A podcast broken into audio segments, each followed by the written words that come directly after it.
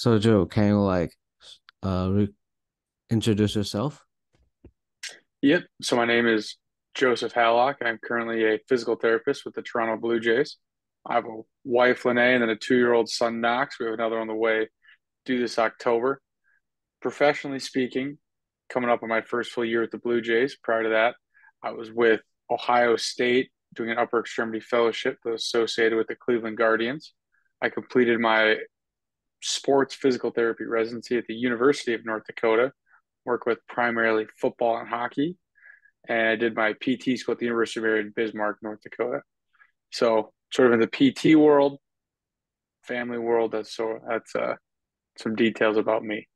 Nice, nice. So between football, hockey, and baseball, which Mhm. one do you enjoy the most? I definitely enjoy baseball, and that's what's brought me to want to work with the Blue Jays and hopefully work in baseball for a very long time. Got to play baseball growing up and throughout college, so that's where a lot of my passions lie. Nice, nice, nice. So, um, since I'm from Taiwan, although I'm Louisville right now, but there's a lot of like Taiwanese players go to like a major league or a lot of like uh Asian pitcher go to major league hmm and after they go to major league they they're gonna go through like Tommy John surgery. So can you walk us through at the first place what happened with these players? So or not just about Asian pitchers. What happened to what happens to like pitchers so they need to go through these this surgery?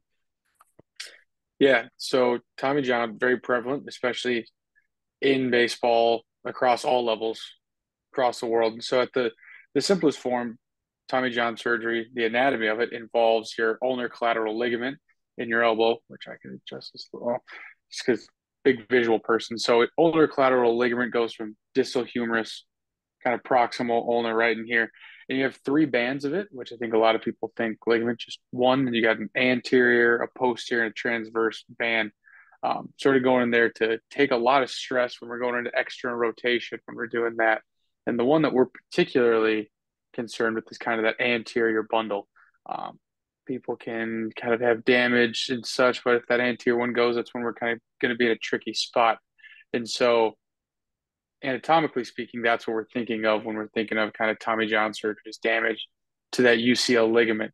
And the reason it's particularly guess, prevalent in baseball is its highest amount of stress is in this external rotation position. So you're thinking of a pitcher, pitchers develop increased external rotation over time. And so as they go into that layback, that ligament's going to get challenged. It's going to get asked to do some things at a very high level. And then as we come forward to release the ball, that's when things, if they do go wrong, can kind of get a little fuzzy. So that's where, if there's damage with that ligament coming here, not providing stability, not providing what it needs to, then we may need to warrant a Tommy John surgery. Nice. So, um, I know I know this is probably going to be hard, but like, is there a way for like a practitioner, like coaches or like physical therapists, to help like our player to get stronger at that position or get stronger for that ligament?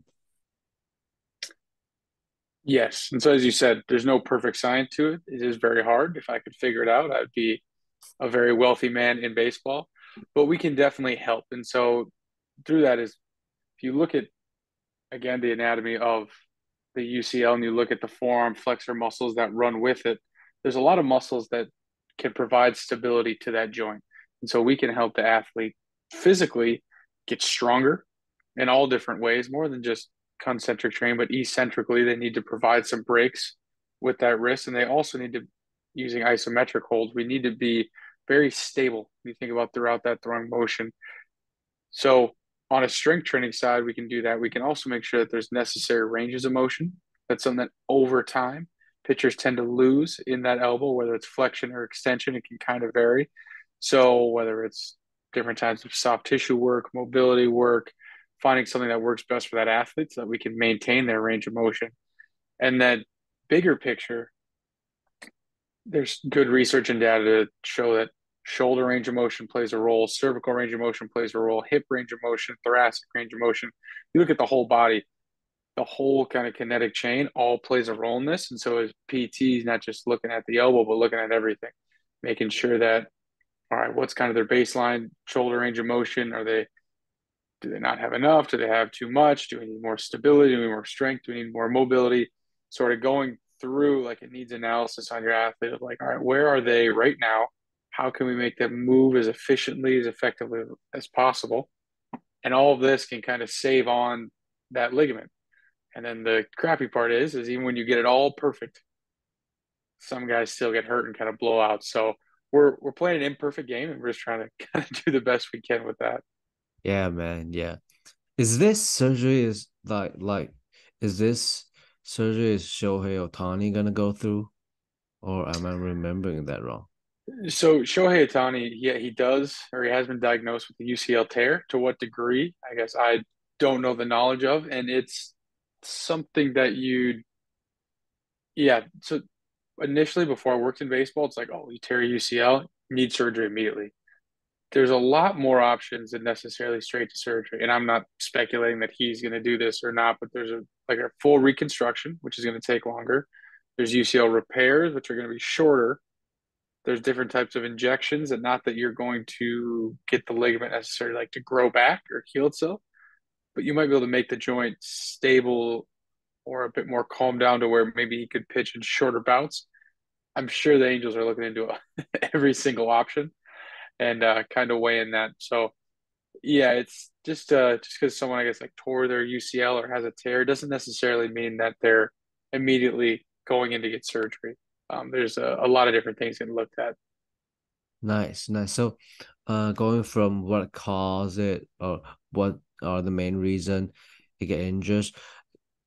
I want to like ask, like after they gone through the surgery or after they gone to the injury, uh, still, what are the things as practitioner we can help them go back to, um, go back to like able to throw the ball. I know you probably already answered that through like uh strength training, stabilization, the, these kind of stuff, but still. Yeah. No, and, and with throwers and with the surgery, there's pretty good timelines just because there's so many UCLs done. And there's some really damn good PTs that have walked through it and kept track of what they've done. And you start to sort of see some relative timelines that, again, they aren't set in stone, but they're good guidelines just to respect anatomy and healing. But as with any surgery early on, what you're trying to do is you're trying to get rid of inflammation and swelling. You're trying to calm down the joint and you're trying to get it moving. We're trying to restore range of motion. So I feel like those sort of cornerstones don't really change, even though it's like, oh, it's Tommy John. What do I do? Well, same thing as you had a knee. Let's get this thing to calm down. Let's get our patient to be in a good spot and start to just get comfortable moving it again and trying to restore his daily activity, reaching for water, kind of doing things around the house.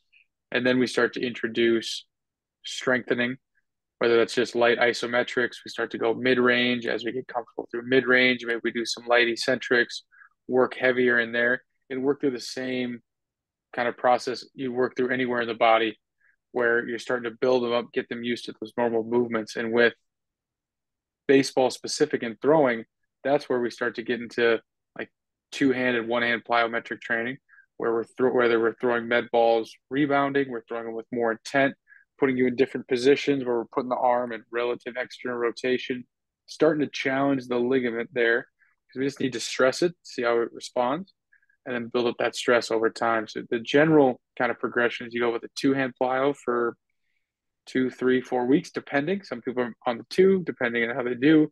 Also, the training age of the athlete. Are you dealing with a guy who's maybe is it like a 16, 17 year old is pretty young? We're going to work them through this, or is it someone who's done a lot of plyometrics. They're a professional athlete. They've done tons of these. It's not that we're going to skip it, but they may handle these a lot better.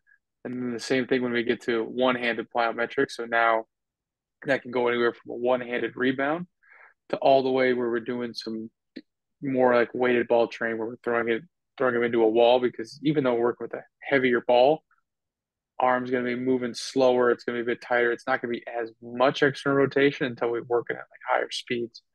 And then once you complete those two and one hand plyos, then we'll start to work into throwing. And then from throwing, it goes throwing at higher intensities, whether that's dictated by just throwing at a higher intensity, whether we do distance, whether we're going with reps, and then into a bullpen phase. And once they can complete bullpens, we work into lives, and then eventually game activity. Nice, nice. So, um, like, like ACL injury because I mainly work with basketball and like um basketball, rugby, and track. So, in like these kind of sport, they they they tear their ACL, they or they have an ACL surgery, it probably needs like a year or something, a whole year or something to like recovery to get back to court. So it, since it's another ligament, is the time at, timeline about the same or if it if they go through the surgery, sorry. Yeah, so if we're looking at a Tommy John reconstruction, ligaments tore, we're bringing in whether it's another tendon graft from palmaris longus, gracilis, hamstring, or a cadaver. That's probably 11 to 13 months, plus or minus. I mean, some people they there's always going to be outliers who go a little bit faster, and then there's going to be people who go a little bit slower. But usually, return to game activity is about that 11 to 13 month range. If it's a UCL repair where they can keep the native ligament and they can kind of use like a tape type deal where they suture it down, I don't want to talk too much about the details of it. I'll probably end up putting my foot in my mouth, but that is a little bit quicker where you're going to see kind of six to eight months and you're seeing that repair across baseball a little bit more where some guys are getting that if they can because of that. You can you miss less time. Your career is really valuable. It's only so long so if you can miss less time that's huge. So full reconstruction 11 to 13 months plus or minus a few and then that repair same thing probably about six to eight I wouldn't necessarily say like minus a few, but yeah, six to eight seems to be pretty good with that one. Nice. So, um, last question about Tommy Johns. Um, there's a there's a Asia there's a Chinese pitcher pitcher they go he go through like he go to like Dodgers for like years ago, and he had to went through multiple times of like Tommy Johns. So if like let's say if one of the pitcher he already gone through it, um, what are the chances are they gonna go through it again? So yeah, that's an interesting question. That again, there's no definitive answer, but yeah, one of your risk factors for getting Tommy John is previous Tommy John. So an easy answer is like, oh, you've been hurt before. Well, you might get hurt again. It's it's very hard, I guess, to really tell some people, mechanically speaking, just the way they throw, it's going to put a lot of stress to the elbow, which stinks because maybe how they throw is what's got them to that level. Um, so you can try to work with mechanics, you can try to work with that. A lot of that's more on the pitching side, but at the same time, you don't want the athletes to kind of lose who they are. So that it come, becomes our job to see, all right, what physically can we work on? What needs to be a little bit stronger? What needs to be a little bit more stable? What needs to be a little bit more mobile? So that becomes sort of a a fun problem solving game. Uh, doesn't 100% answer the question, but yeah, I mean, if you've had one before, the likelihood of you getting one again, I guess if you stay in baseball long enough, eventually it might kind of rear its ugly head, ugly head. But hopefully, the people around you can figure out something where we either put it off longer, you're able to perform, or yeah, we can avoid it. Yeah. Is this like a common in- issue in baseball? Have multiple times like so. so I wouldn't say common. Um, it just depends on like the age of usually like your first one, which now you are starting to see people get Tommy John younger. So then if you get it when you're 18 to 22 and you're fortunate enough to play till you're like 30, 32, you might see it again. And so that's where the trend in baseball with people getting this younger, yes, you're starting to see repeat ones but it doesn't necessarily mean it's like reconstruction. Reconstruction might be a repair that all of a sudden five six years later we need to do reconstruction on, or there might have been some intervention in their elbow, whether it was therapeutically injected that down the road, then it, it's like all right, now this kind of warrants a full surgery. So due to those reasons, yeah, it's kind of becoming more prevalent, and also just conversations like this are probably happening more. So people are starting to notice things a little bit more. Nice, nice. So uh, besides like the elbow, the other thing I want to discuss is about like also like in baseball, there's common injury in like shoulder. So, um, for also for pitchers, um, what are the like some uh main injury they're gonna go through for like in the shoulder? Yeah, so with with the shoulder, typically you might see whether it's just straight rotator cuff fatigue, posterior impingement, some sort of anti anterior impingement like symptoms. Those are, I guess, kind of just the big overarching three.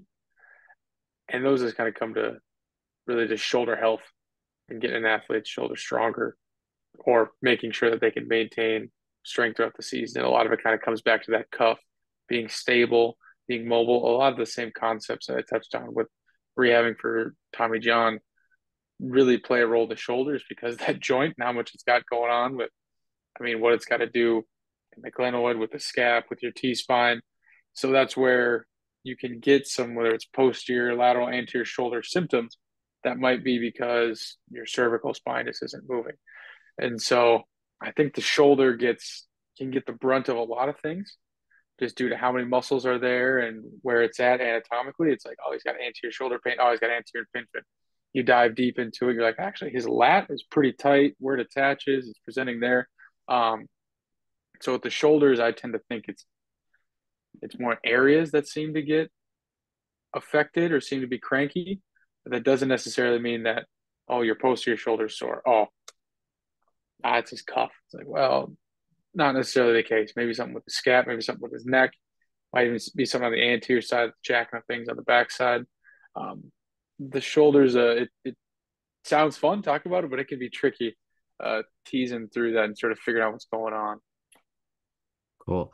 So I read this on textbook of anatomy, but I know there's probably a like a different answer for this.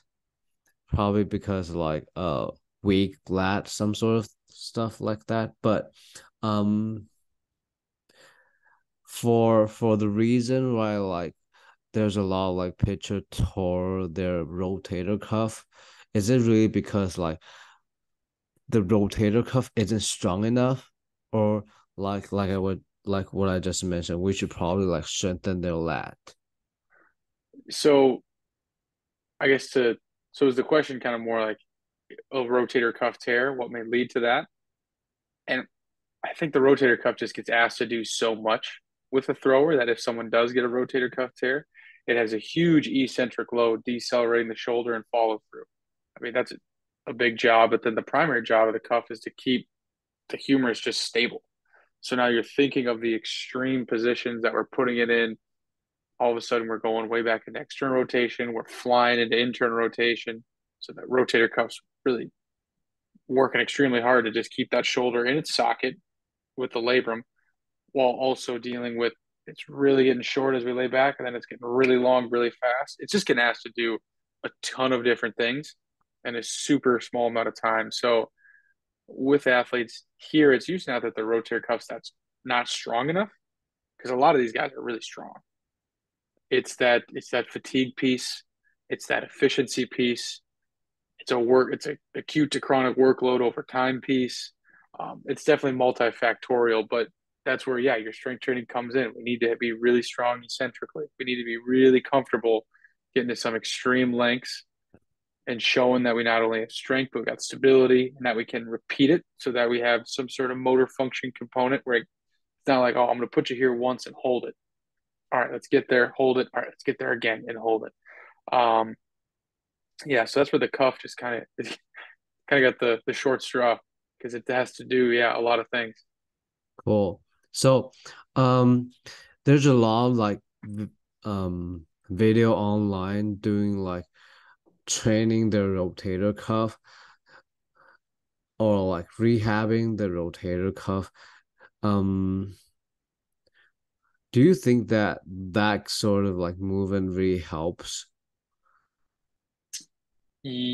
I would say yes. Usually the rotator cuff is getting worked anytime you're using your shoulder even if you're doing grip and stuff away from your body your cuff's turning on but rotator cuff specific I definitely think there's value in that. I think there's value even in doing like ERI or at your side. Are those my favorite exercises? No, but however, for some athletes, meeting them where they're at, those can be really, really helpful. So I'm not a big fan of being like, ah, we don't need to do rotator cuff stuff because when you do a deadlift, your rotator cuff is working. So, because I've had those conversations like, yep, it is working, but there's also some other things that we can do to strengthen it maybe get some patterns going that would definitely benefit these throwers. So, um, this short and simple, like, yes, I think working your cuff is an excellent idea. Nice, nice. So, uh, um, you also mentioned like the cervical spine, uh, thoracic spine, and like um lumbar spine. So, uh, another interesting topic is like like a few months ago, I think in Taiwan we have like a lot of people, a lot of coaches are discussing about like spinal spinal engine theory and how the spine works when they do when they're sprinting, when they're throwing a baseball. So can you like walk us through like exactly like um how the spine's gonna work when like let's say when we do uh, a movement like throwing a ball or like uh a, hitting a ball? So yeah excellent question. In baseball there's a lot of asymmetry.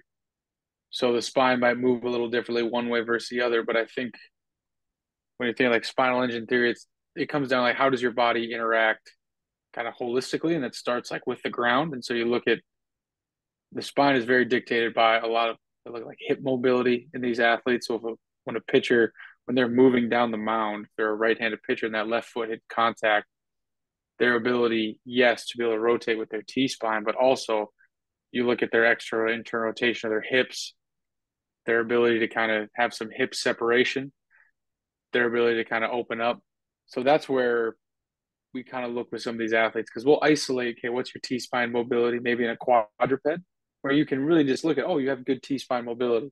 And then you stand them up and you maybe put them into like a split stance and you try to have them rotate the same way. And all of a sudden, the movement can get a little bit wonky. I think that's where leaning on, yes, PT, but working with S&C, there's a lot of programming for baseball with whether it's split stance, single leg stability, seeing how you move and how your spine can actually move when it's challenged in these extreme positions. And so that that's asking for a lot of stability from the ground up. So with these guys, that's kind of where we go. We'll isolate things. We'll look at T spine flexion, extension, rotation. We look at their just lumbar flexion, extension. We look at those pieces and they're good to know in isolation. And then you watch them perform on the field and sort of what are they expressing and all of a sudden it's like, oh, like he's got good T spine rotation. You watch him pitch, shoulder hip separation maybe isn't that good. It's putting him in these stances.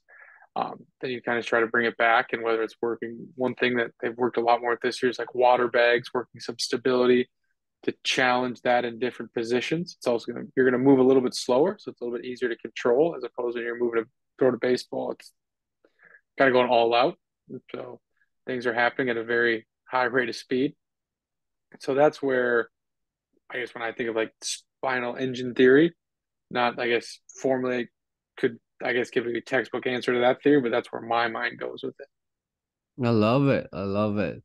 So, um, when it comes to like asymmetry in like the thoracic spine, um, I know the answer is is it depends, but like um, I know the thrower's gonna they they have no matter thrower or like or like baseball who are gonna hit the ball, their rotation at a certain like direction, right? Some of some of them gonna rotate like from left to right, some of them gonna rotate the other way. And that that's probably gonna that is probably gonna affect how um their thoracic spine mobility. So since there's like huge probably not huge since there's like asymmetry in their like thoracic spine. Are you gonna um, are you gonna probably correct it or like make it a little bit more asymmetry? So Yeah, usually we we get baselines when they come in in spring training, just to sort of see where they're at. Based, we're assuming they're healthy when they're coming to spring training. So it's like, all right, who do you look after full off season of training? We know we're probably going to get a little more asymmetrical as the season goes on, but our job is to maintain whatever your normal range of motion is as best we can.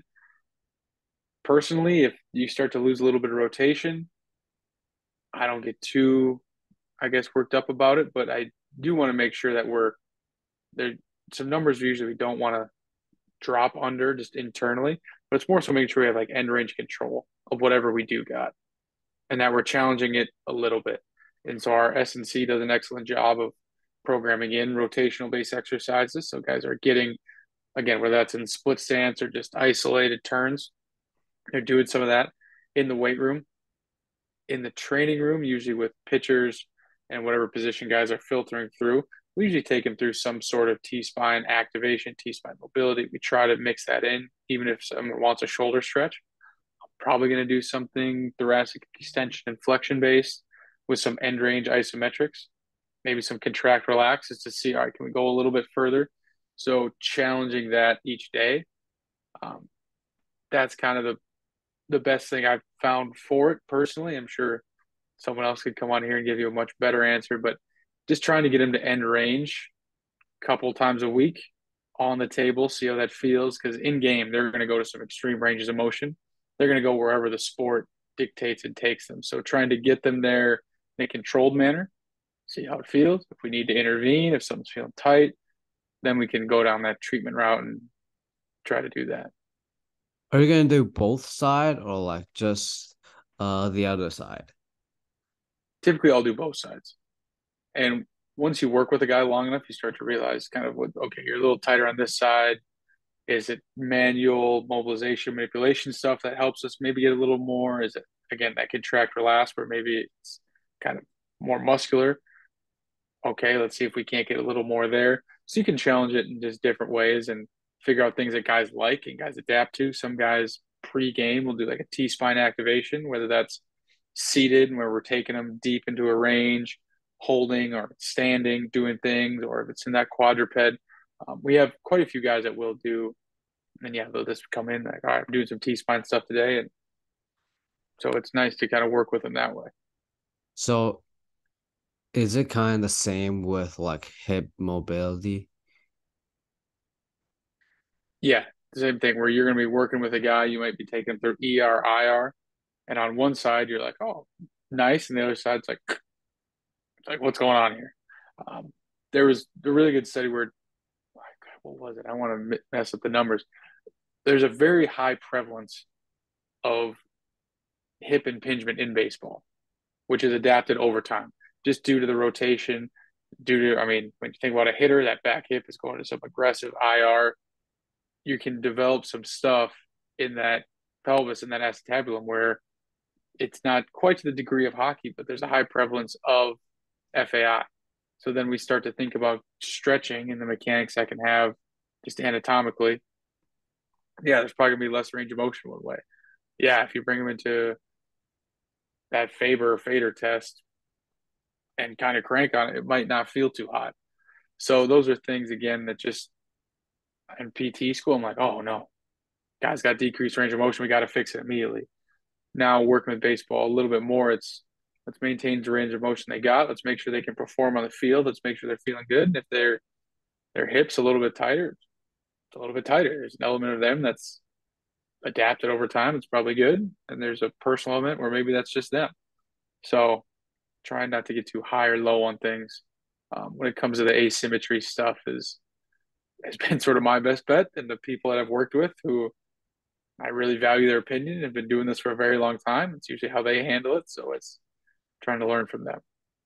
Nice. So, um, is there like, like you mentioned, um, going out from like uh school, uh, there's gonna be a huge, like not really huge, but like a lot of like asymmetry or like they have probably like big range of motion on the right side, but not many on the other side. Uh, is that gonna be a lot different with like trading or like uh normal normal people? Yeah, I would say general population will not have as extreme of asymmetries as you'll see in professional baseball. There's just so many reps, especially if a guy's a right-handed hitter, right-handed pitcher, you're rotating left so many times a day for years. Where you might see someone who played high school baseball and now they golf and now they're in your clinic, like, ah, oh, my back's kind of sore. You'll probably see some asymmetry there. That would be normal. Um, but you probably wouldn't see it to the level, and it would probably be a bit easier to I don't want to say correct, but intervene and make a true tangible like difference, as opposed to someone who now they're they've got more mud on the tires. They've just done it a lot more, and so their body's adapted. Um, it's going to be not that you I can't correct it, but you also may not want to.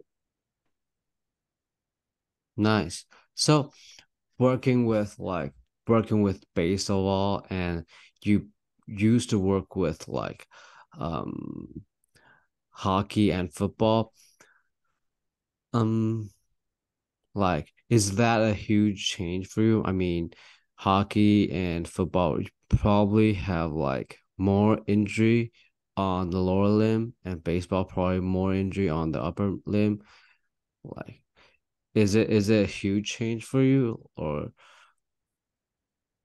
I wouldn't say a huge change. I I have grown up again, like I said, I played baseball in PT school. I coached college baseball, and so always being around it. Really, that that year of residency where I got to work with football and hockey was great for me for that reason. Is it was a lot of exposure to lower extremity injuries, and just seeing that high contact, those acute injuries. How do you handle it? How do you? It's a different type schedule where football you maybe get a little dinged up on Saturday. Well, we now we got a week. Whereas baseball, it's every day. Hockey, you get a couple days unless you're in like a weekend series where it's back to back college. So a lot of think the timing and rehab and decision making pieces, those were some of the biggest challenges. Um, being a part of baseball, I've just always really loved it and always been around it. The decision making stuff is always you're always learning about okay is this guy going to be down for one to two days? Is this like seven to ten days? Is this that's been the a really big learning piece now being kind of immersed in professional baseball. But yeah the call the the football and hockey was yeah a lot of exposure to sort of those things and then diving into all right how can we get this person not only back but what's a sensible timeline for return to play realistically in the midst of a season, in the midst of their calendar and what they need to do. Cool. So, like you mentioned before, baseball is a, like basically they played every day, and you just got a like a kid, like two year old kid. So, how do you manage the time to spend with like uh the family, and how do you manage the work time? Is it is there really a true balance? in season. I mean, you say there's like balance, but it's it's not. Um, and that's a that is a just a sacrifice of being in professional sports. That I don't think some. I know, like going back to my PT school and speaking with some people, it's every your young, young clinicians are like, "Yeah, I want to be in pro sports." All right, awesome. How many hours a week do you want to work? Man, forty. It's like, all right, well, triple that.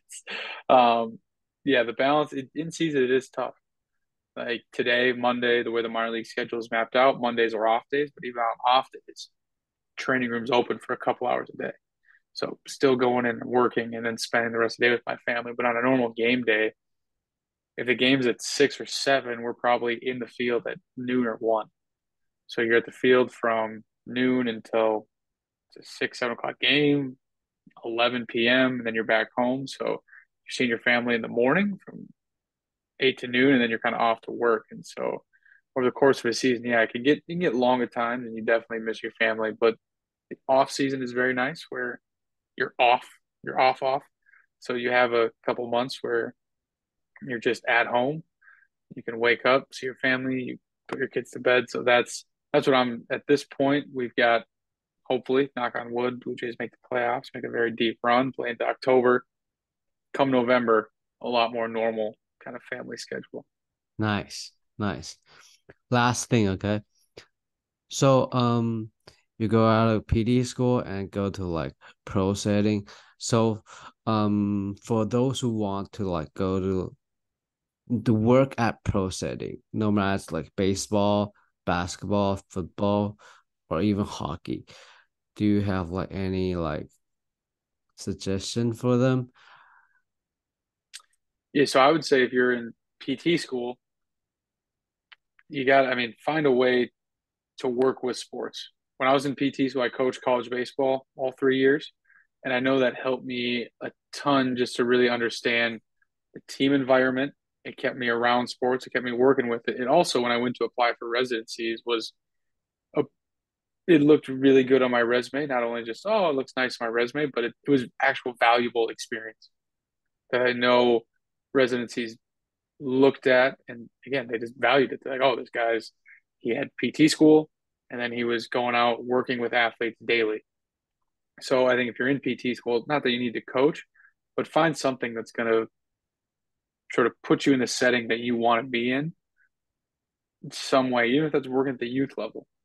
Um, I think that's really important. And then same thing with clinicians. I know where maybe you went to PT school, you've worked at a clinic now three, four, five years. I mean, similar if you can volunteer with local teams. I mean, I'm from North Dakota, so it's not like I'm living in some big area. We're now living in Tampa. It's like, oh, they got the Buccaneers, they got the Lightning, they got the Rays. There's professional sportsmen in North Dakota. We have an indie ball team. We got some universities. You can still find opportunities, whether it's volunteering, giving your time, because on the front end, that's probably what it's going to take is some time that's maybe not necessarily paid, where some hours that aren't necessarily the best, but you that's sort of what it takes to kind of get in to professional sports because there, there is a huge care component, there is a sacrifice component, and then there's also it's it's competitive. Just as a lot of people want to be in it, a lot of people probably want your job, and so to get there, it's probably going to take a little bit more effort than just I'm working eight to five. Why is no one calling me? Like, well, you kind of need to put in a little bit more um, just to have those conversations and to sort of get some of that knowledge. Yeah, man. Yeah. So that's kind of like all the question I have for you today. So for those who are interested in what we're talking about today, where can they reach out to you? So, oh gosh, I don't even know my Twitter and Instagram handles. I'm on Instagram. If you could tag me in this video, that would be appreciated. Um, just Joseph Hallock. And then on Twitter, I think it's just JV Hallock, the same thing. Um, my profile pictures are the same me with my family. So I'm on Twitter, I'm on Instagram, and then I'm not sure if normally like you have people put their emails on here too, but more than happy to put that on there. So yeah, if people want to reach out, we can talk that way too. Nice, nice, nice.